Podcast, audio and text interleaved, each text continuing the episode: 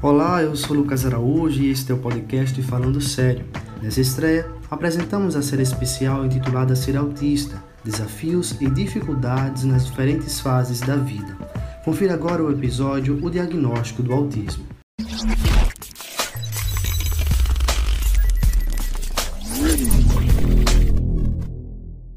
Para falar conosco sobre como lidaram com o diagnóstico do autismo de seus filhos, nós contamos com a participação de Alex Bruno e Viviane Ferreira, pais da Alexia Mireville, de 8 anos, e Vanessa Farias, mãe do Pedro, de 5 anos, e também com a psicóloga Niele Barros.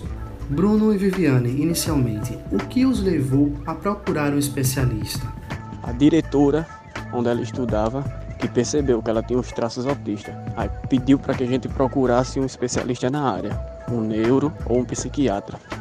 A direção da escola é, contactou através do comportamento dela que ela tinha uns traços autistas e entrou em contato conosco, né, os pais, e pediu para a gente procurar um médico para avaliar melhor. E no caso do Pedro, Vanessa, como isso aconteceu? É, o que me levou a procurar ajuda médica foi quando Pedro começou a apresentar um atraso no desenvolvimento a partir de uns oito meses de idade. É, mesmo ele sendo prematuro, eu comparava ele, o desenvolvimento dele, com o desenvolvimento de uma sobrinha minha que também foi prematura, na mesma idade gestacional que Pedro nasceu, e ele não desenvolvia de acordo com o que ela desenvolveu. Mesmo os médicos me falando que poderia ser um atraso por causa da prematuridade, eu não achava aquilo normal, visto que comparando com os outros prematuros, eles haviam desenvolvido normalmente e Pedro não. Aí eu fui procurar ajuda médica para tentar é, tirar essa dúvida, né, desse atraso. E como aconteceu o diagnóstico, Vanessa?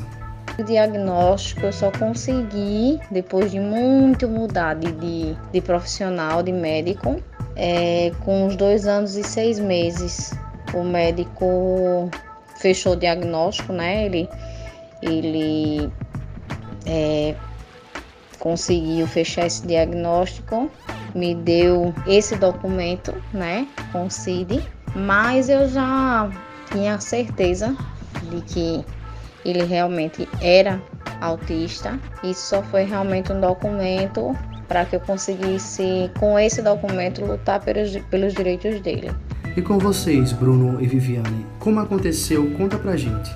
É, o diagnóstico dela veio através da neuro, que a gente procurou uma pediatra primeiro, a pediatra nos deu, nos deu encaminhamento para neuro e uma neuro ela informou que ela tinha os traços autistas e o que chamava mais atenção era a fala, que ela não falava.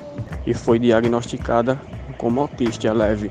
A gente imagina que não é fácil lidar com esse diagnóstico do autismo inicialmente, além de também não ser fácil o dia a dia, que exige principalmente dos pais mudanças de hábito. Então eu pergunto para vocês: existiu algum tipo de recusa, medo ou até mesmo indiferença? Vanessa. Não existiu nenhum tipo de recusa, nem medo, nem indiferença, visto que eu já já conseguia perceber que realmente ele se enquadrava né, do transtorno do espectro e comecei a, a, a estudar artigos, conversar, procurar saber sobre pessoas que já tinham é, crianças com, com esse transtorno.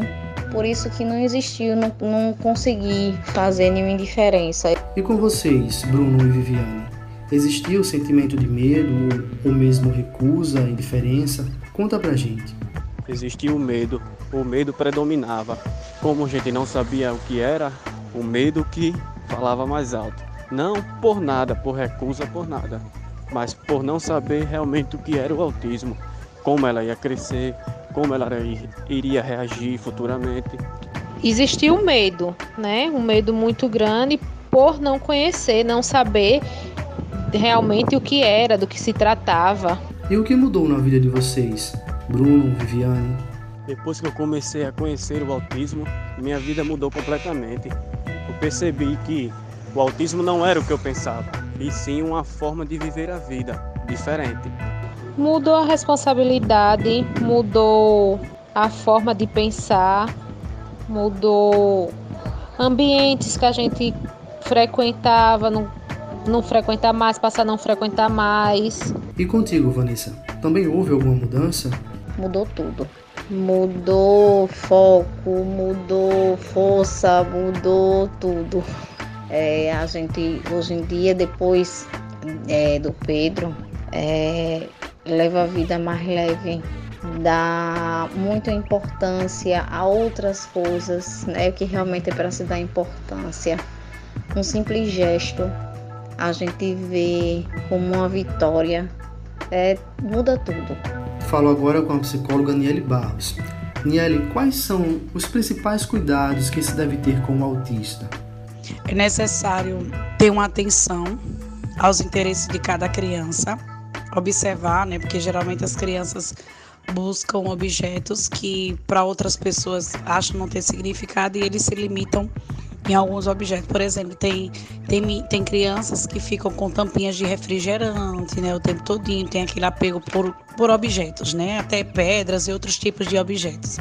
Um cuidado importante é não quebrar a rotina do autista, ter o máximo de atenção com as birras, né, observar também o baixo limiar de dor do autista, os surtos, os cuidados também muito importante é não deixar de dar medicação. Ah, hoje eu não vou dar medicação. Ele ontem estava tão bem, hoje ele passou o dia bem, não vou dar medicação. Né? A medicação ela tem que ser contínua, né? tem que estar sempre estabelecida pela orientação do especialista.